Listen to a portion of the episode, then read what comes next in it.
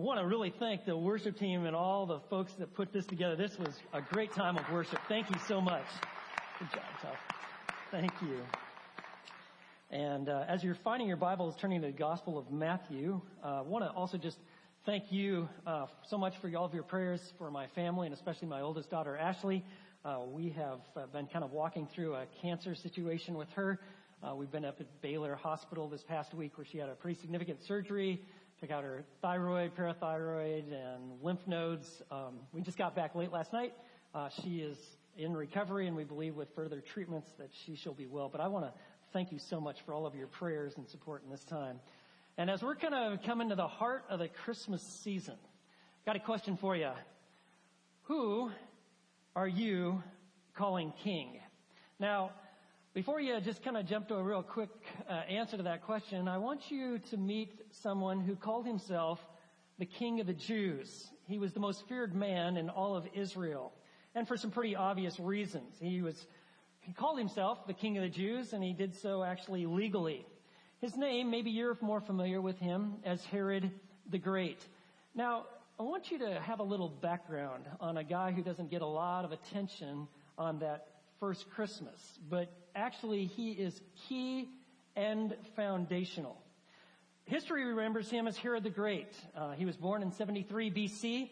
Um, he really uh, has a career very early on under his father Antipater as a very successful man, a warrior who actually is doing a very good job of quelling guerrilla attacks. Where in Israel uh, there were Jewish um, guys that would get together. They almost functioned like terrorists. They wreaked havoc on the Romans, and Herod was pretty good at quelling some of these bands of guerrillas that were running around. But when Herod's father, Antipater, was poisoned, Herod fled to Egypt. Um, his father was, had been poisoned.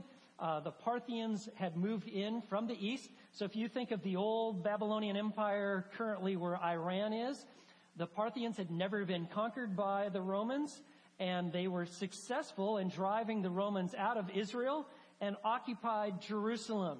With this all taking place, even though Herod had been given the northern territory of Galilee as a governor, he flees for his life and goes to Egypt.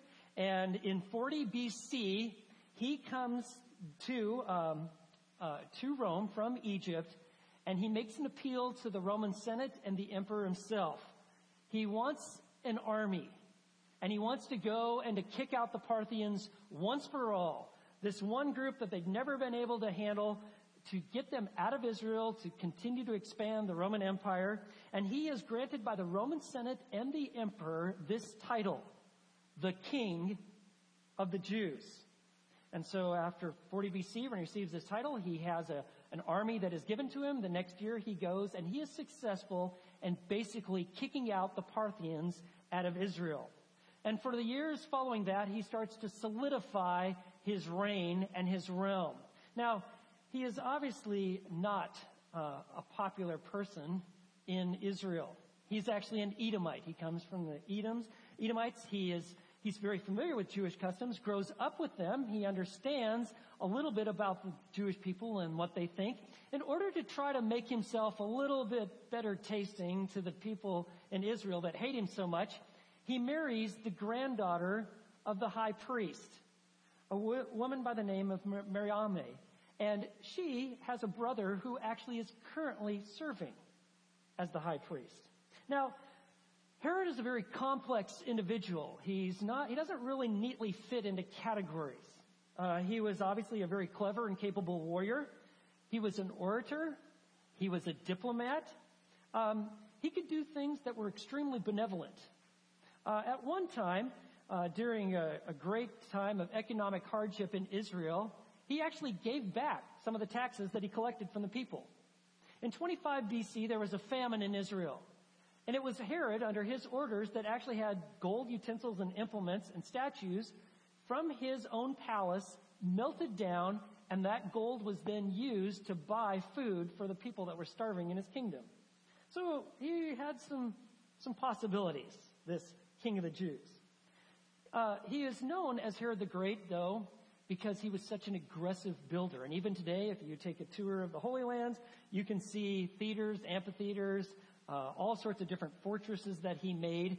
Uh, he was he was the one that got started what was considered one of the wonders of the ancient world, and that was the rebuilding of the temple. Started in 19 BC. It was finished 68 years after his death. And he is the one who actually got it all started. And is magnificent. And for the Jewish people, he th- thought that it would win them over. And it was kind of like, yeah, a temple to your God, but it was really one of his great boasting uh, achievements. He also had um, established fortresses because obviously he had kicked the Parthians out, who are now in the east, kind of modern day Iran, old Babylon. Uh, he did not want them to invade. And so the, probably the most famous fortress that you might be familiar with is called Masada, but there were others. There was the Herodium, Machaerus, Sebaste. Um, he built these fortresses to protect Israel from being invaded by the Parthians. There's one other thing that you need to know about Herod. Herod the Great, the king of the Jews. He was cruel and merciless. He was incredibly jealous. He was suspicious. And he wanted no one to in any way touch his position or his power. Shortly after he kicked out the Parthians, the ruling, uh, kind of the Supreme Court of Israel is called the Sanhedrin. In order to exercise his control and power, he, act, he actually had different ones of these Sanhedrin killed off. They also, the Romans were, had this practice that instead of allowing the high priest of Israel to basically kind of oversee and function as such, this representative between man and God, uh, and do so until this guy's death, what the Romans did is they started replacing the high priest at whim. And it looked like it even functioned like annually. They just like, okay, you got too much power, we're going to put another guy, and they picked. Of course, this infuriated the people of the Jewish faith. But he was cruel and merciless. Uh, he had a way of killing anyone he thought would be a threat to his throne. So, um, you are familiar with Mariamne. Well, Mariamne's brother happened to be the high priest on the occasion in which Herod was thinking this guy's got too much power, and he had his own brother-in-law killed. And there was a, of all the different murders that he committed as we kind of research him from history, there was one in particular that just, just radically changed him. And that was when he married, he, he murdered his wife Mariame. Now, we know that Herod the Great had at least 10 mar- marriages. Most of them were political, trying to develop alliances with different people groups. But when he had Mariame killed, something took place in his life. It had a profound effect. He became seriously ill. He almost uh, died, and he became extremely paranoid that lasted throughout his lifetime. So much so that even after he had his, his favorite wife killed, he had his favorite wife's mother killed. And uh, from his 10 different wives, he had a variety of different children. As this paranoia grew in him, he actually started killing off his own direct relatives including his two favorite sons, Alexander and Aristobulus. And five days before he dies, he has his oldest son killed, Antipater III, by his first wife, Doris. It is Emperor um, Augustus who reportedly said this, gave this quote. It was better to be Herod's sow than his son, for his sow had a better chance of surviving. The Jewish uh, historian Josephus, who wrote for the Romans, uh, made this qu- comment about Herod the Great. Quote, he was a man who was cruel to all alike and one who easily gave in to anger and was contemptuous of justice. And this man, Herod the Great, the legal king of the Jews from the Roman standpoint, he played a key role that very first Christmas. So what happened in Herod's life when Jesus was born? Well, let's take a look at it. Matthew chapter 2, beginning in verse 1.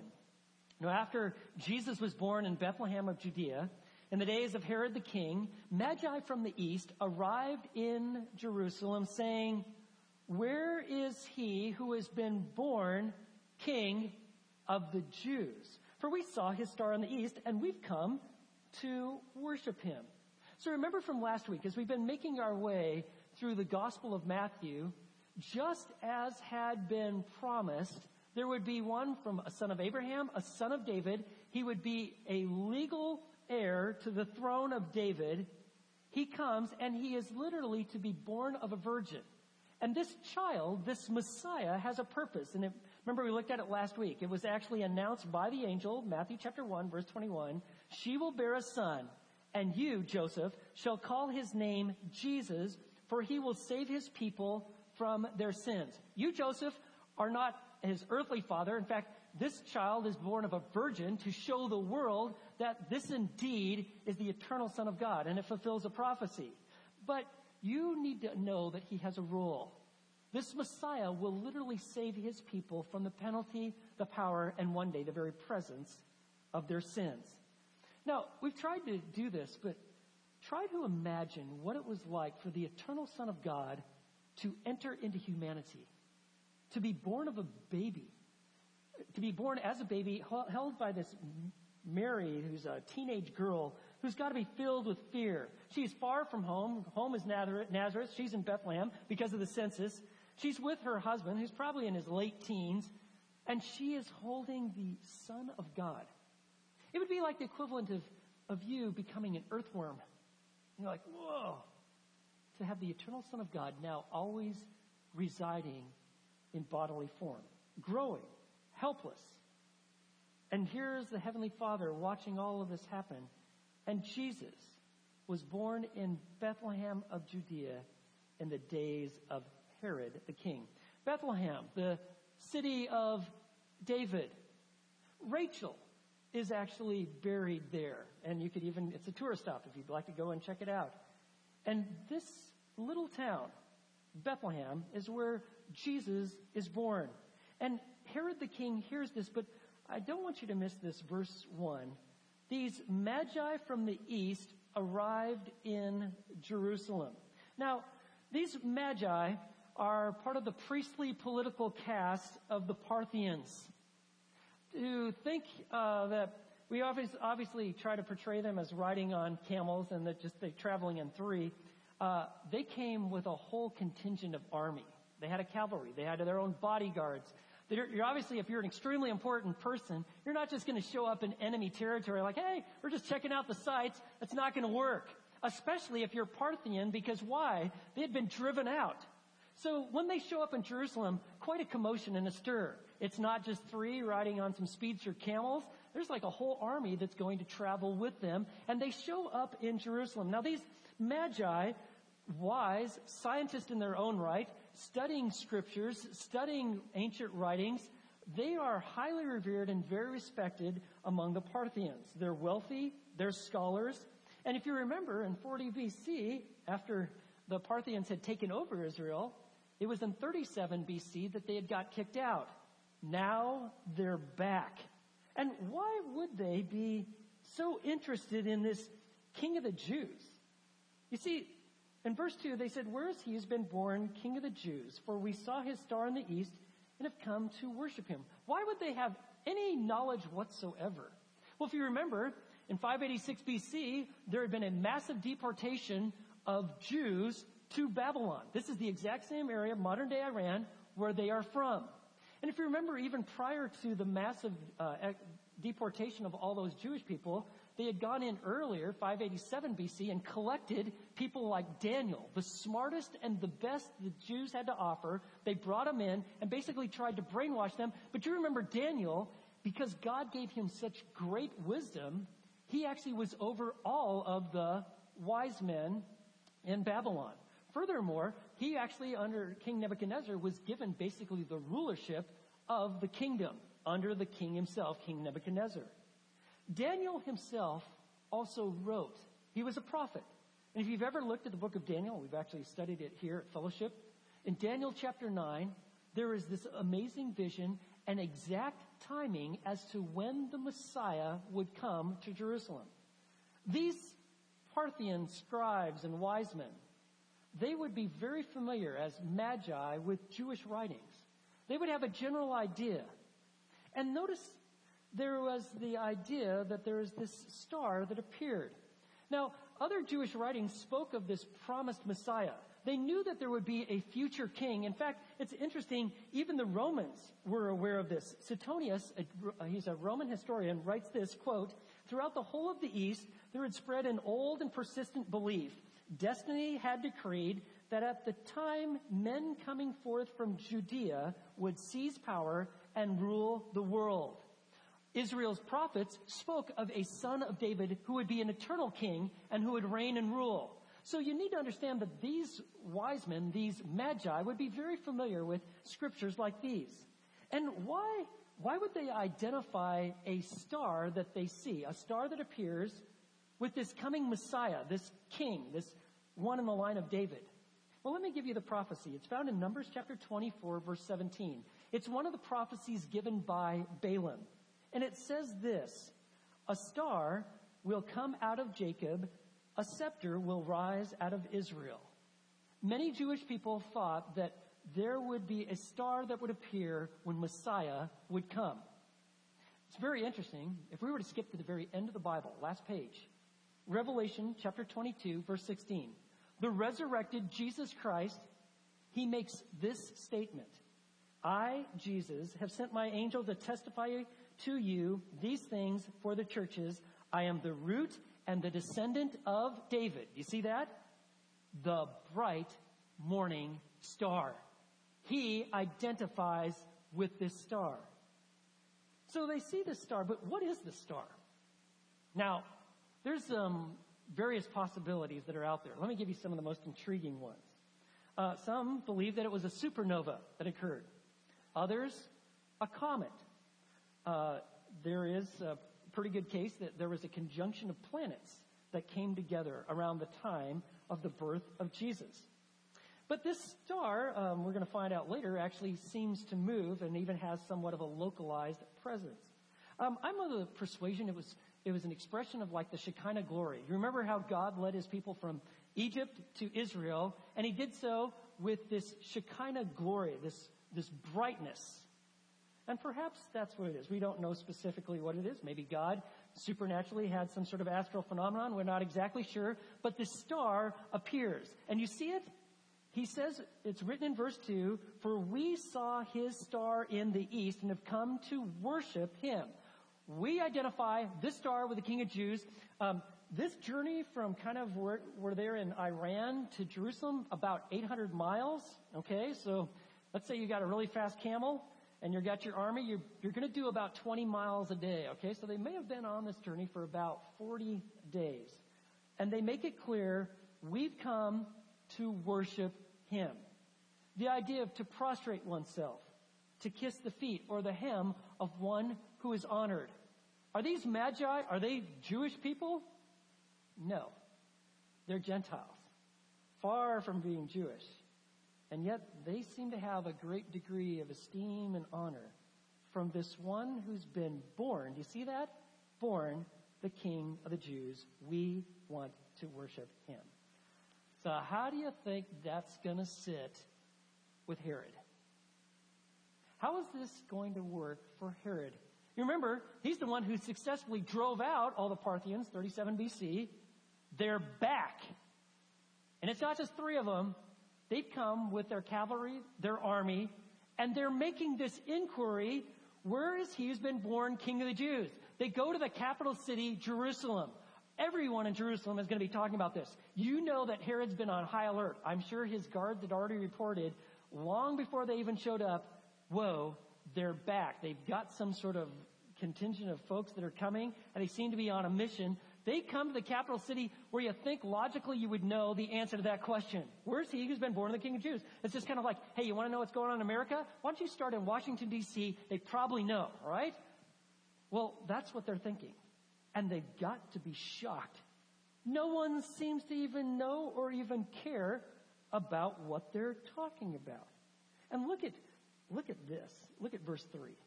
When Herod the king heard this, he was troubled and all Jerusalem with him. You see, Herod, the, the word here has the idea that he is deeply agitated. And why would all of Jerusalem be deeply agitated if Herod's having a bad day? Because when Herod's mad, when something doesn't work Herod's way, when he's functioning in his paranoia, you know what he does? He just starts killing people. And it's going to get tragic. So Herod's all upset. The king hears this. He's troubled. He's deeply conflicted and all of Jerusalem with him. I mean, Herod is, Herod knows he's not the king of the Jews, even though the Roman Senate gave it to him and the emperor would even call him as such. He's hated by the Jewish people. Furthermore, the last thing he wants is some, somebody to say like, this baby, uh, he's the king of the Jews. What do you think the Jewish people are going to do? I, they're going to rally around this one. This will be the end of me. Absolutely not. Furthermore, uh, think of it this way. Not only does he not want the Jewish people to rally around some sort of religious figure, he does not want the Parthians to somehow identify a king that is not him in Israel. I mean, think of that. He, he does not want the balance of power to shift to Parthia by the identification of some sort of religious Messiah king on his watch. Of course, he is just coming unglued. When he heard this, he was troubled, and all of Jerusalem with him. And so he's going to figure it out. He is going to get all the information, so he investigates this claim. Verse 4 gathering together all the chief priests, because Rome kept pulling chief priests left and right. There were a bunch of them that hadn't died, and he had them together. They're chief priests and scribes of the people, and he inquired of them where the Messiah was to be born. You see, the Parthian magi are asking for, where's the king of the Jews? To show you the direct association between king of the Jews and Messiah, notice what, what is, what is Herod asking for? He's asking, hey, where is this Messiah to be born? Where is he? So he makes this inquiry. And he's asking these chief priests and these scribes. These are like the, the scribes are like the lawyers. And they know the scriptures backwards and forwards. And he gets them all together. He says, I need to know. We got all these magi and this army that's come in. They're saying they've come to worship the king of the Jews. They saw some star. So where is he to be born? Where, tell me exactly. Well, they're like, well, Herod, not a problem. We can answer your question. In fact, you're asking a question that, that has been well known to our people for some time. You see, there's been a prophet who actually told us exactly where he's born. And so he gathers them all together. He wants to know, where's this Messiah to, Messiah to be born? And they say, we got, we'll just tell you, verse 5. They said to him, well, six miles south of here, in Bethlehem of Judea. For this is what has been written by the prophet.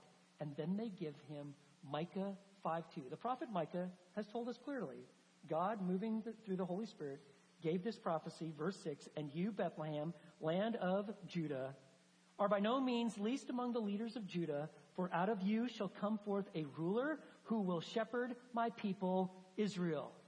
You see, if you're familiar with the book of Micah, you know that, yeah, that's Micah 5 2, but it's not all of it they seem to omit the very last part of Micah 5 2 of this prophecy, which states that, yeah, not only is he to be a ruler and a shepherd for my people Israel, but it ends this way His goings forth are from long ago, from the days of eternity.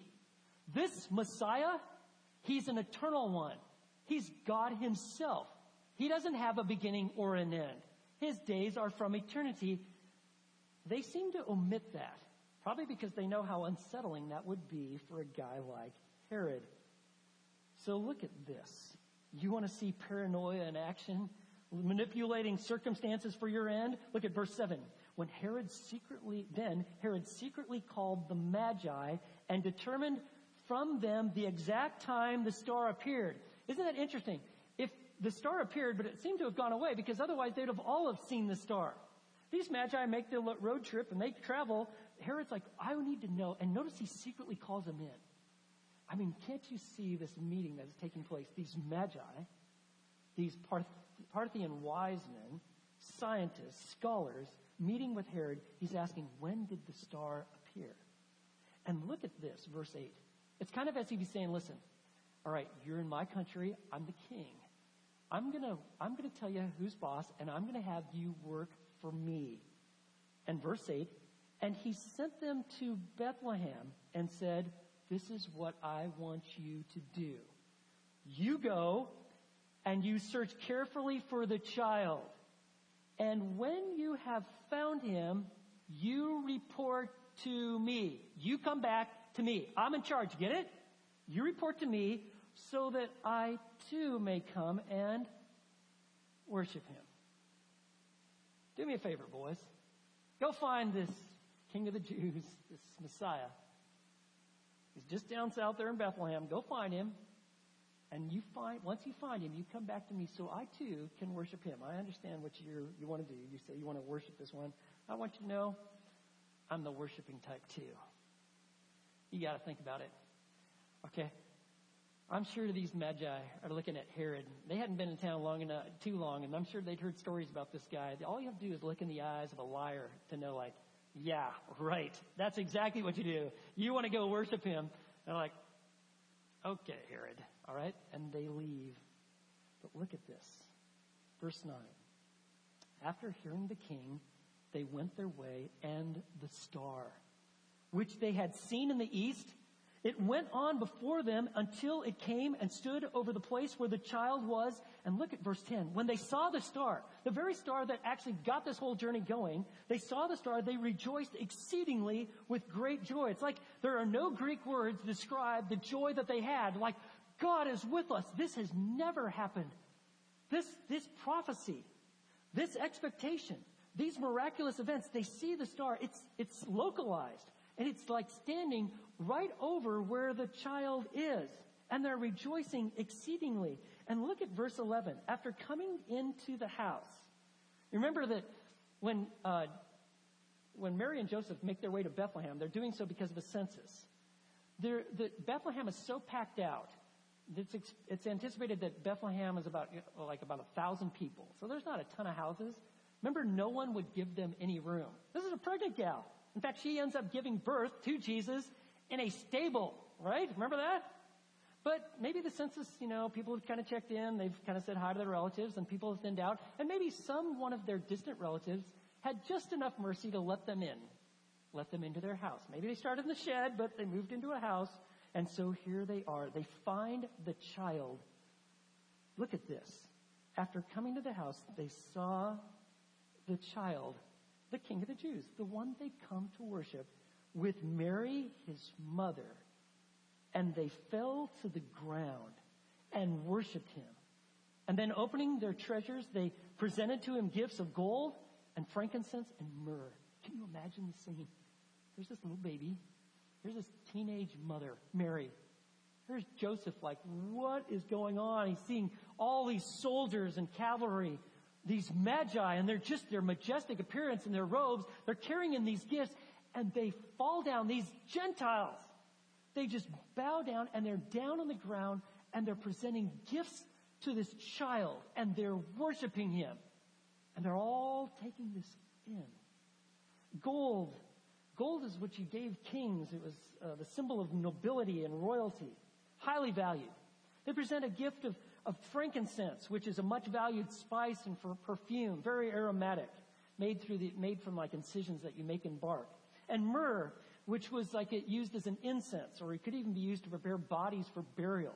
All of these are extremely valuable gifts. These aren't little trinkets they picked up at the airport. These are valuable gifts that they brought with them to bring to worship this king, this baby. Some people have thought that, you know, these gifts kind of had reflections of the character of the one they gave the gifts to, this Christ child. Gold represents his deity and purity and royalty. Frankincense, the fragrance of his life. And myrrh, the sacrifice of his death. While they present these gifts, they worship. And look at verse 12. And having been warned by God in a dream not to return to Herod, the Magi left for their own country by another way. So, how did Herod personally respond to the coming of Jesus? Well, we see, first of all, it's defiance, right? He not only resisted, but he rejected, okay? He was defiant. But second of all, he responded with deception. Do you really think he wanted to come and worship the, the Christ child? Not exactly, right? He thought he could kind of trick these magi. After all, these wise guys aren't as smart as they think they are, and I can have them work for me. And he tried to deceive them. They saw right through him. In fact, God even warned them and told them in a dream, you go home another way. And so, look at this. How did Herod respond? Well, verse 13. Now, when they had gone, behold, an angel of the Lord appeared to Joseph in a dream and said, Get up! Take the child and his mother and flee to Egypt and remain there until I tell you, for Herod is going to search for the child to destroy him. So God warns in a dream. He tells Joseph, get up now, flee to Egypt. Egypt is about 90 miles from Bethlehem. There is a large contingent of Jews that's estimated at this time about a million Jews that are living in Egypt. It is outside of Herod's jurisdiction. It's not like he can run in there and just start killing people. And I want you to see what righteousness looks like. Remember, Joseph is described as a righteous man? You want to see what it looks like to walk with God? Verse 14. So Joseph got up and took the child and his mother while it was still night and left for Egypt. It wasn't like, you know, okay, I had this dream. Well, when we'll get going and get the baby settled and get the car part, you know, packed in the uh, diaper bag and all that. No. You respond now. Faith is taking God at his word, obeying immediately. And that's exactly what he does. And it's a good thing he does. We'll find that out. And in verse 15, we see that he remained there until the death of Herod. This was to fulfill what had been spoken by the Lord through the prophet, out of Egypt I called my son. And so we see that Joseph responds immediately to what God tells him to do. He takes those gifts of gold, frankincense, and myrrh. They become the ability to finance a life in Egypt, far from Nazareth. But I want you to see how Herod responds. We saw that he responded with defiance and deception. He also responds with destruction. Look at this if you can. Verse 16. Then when Herod saw that he had been tricked by the Magi, he became very enraged and sent and slew all the male children who were in Bethlehem and all its vicinity from two years old and under, according to the time which he had determined from the Magi. So it's estimated that in a village of about a thousand people, you got, you're going to have anywhere from like 10 to 30 boys that would be age two and under. Just don't let, glance over that. If you got a two year old or under, son, grandson, could you imagine what that'd been like when all of a sudden these Roman soldiers just show up and they, and they're not like, hey, when was he born? If you even look to another, you're dead. And they just kill that child right in front of them. You see, Herod responded with destruction. He was going to deal with the issue once for all. I'll just kill all the children, and I'm going to leave lots of margin. Two and under, you kill them all, and I will be done with this king of the Jews worshipped by some magi. We're, we're done with this. I'm putting it down. And that's exactly what he does or so he thinks. But verse 17, then what had been spoken through Jeremiah the prophet was fulfilled. This prophecy given uh, in 586 BC, kind of when like Babylon had overrun Jerusalem and all of Judea and was hauling the people away and killing all these people. Verse 18, a voice was heard in Ramah, weeping in great mourning. Rachel, weeping for her children, and she refused to be comforted because they were no more. She is seen as like the mother of Israel, and she's buried right next to Bethlehem.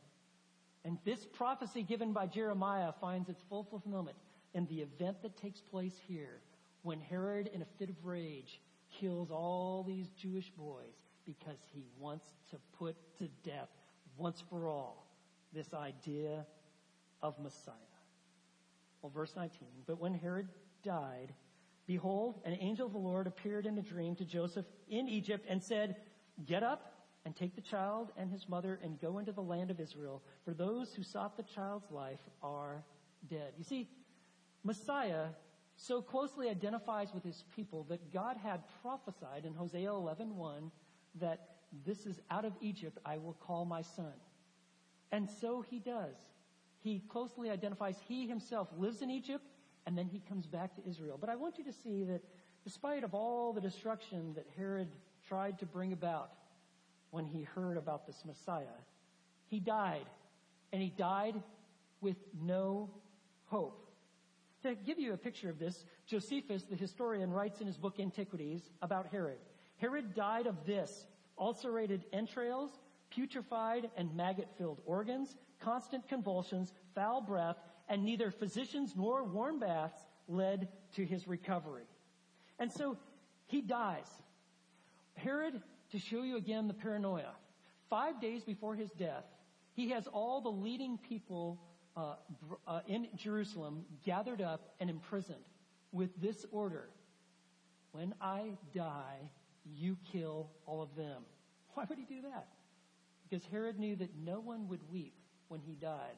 So he said, Well, I got a way to make you weep.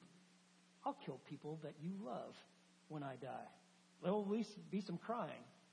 It may not be for me, but it'll sure sound like it to me. And that's what happens. He dies. However, uh, his sister, Salome, actually ca- uh, countermanded this, this request that Herod made, and these people were spared. He dies as an old man in his 70s. Uh, you'll know some of his offspring. The, the one of the child, Herod Antipas, uh, he later, or you might know him as Herod the Tetrarch. He's, you see him in the rest of the New Testament. He's the guy who like puts John the Baptist to death. Uh, to death.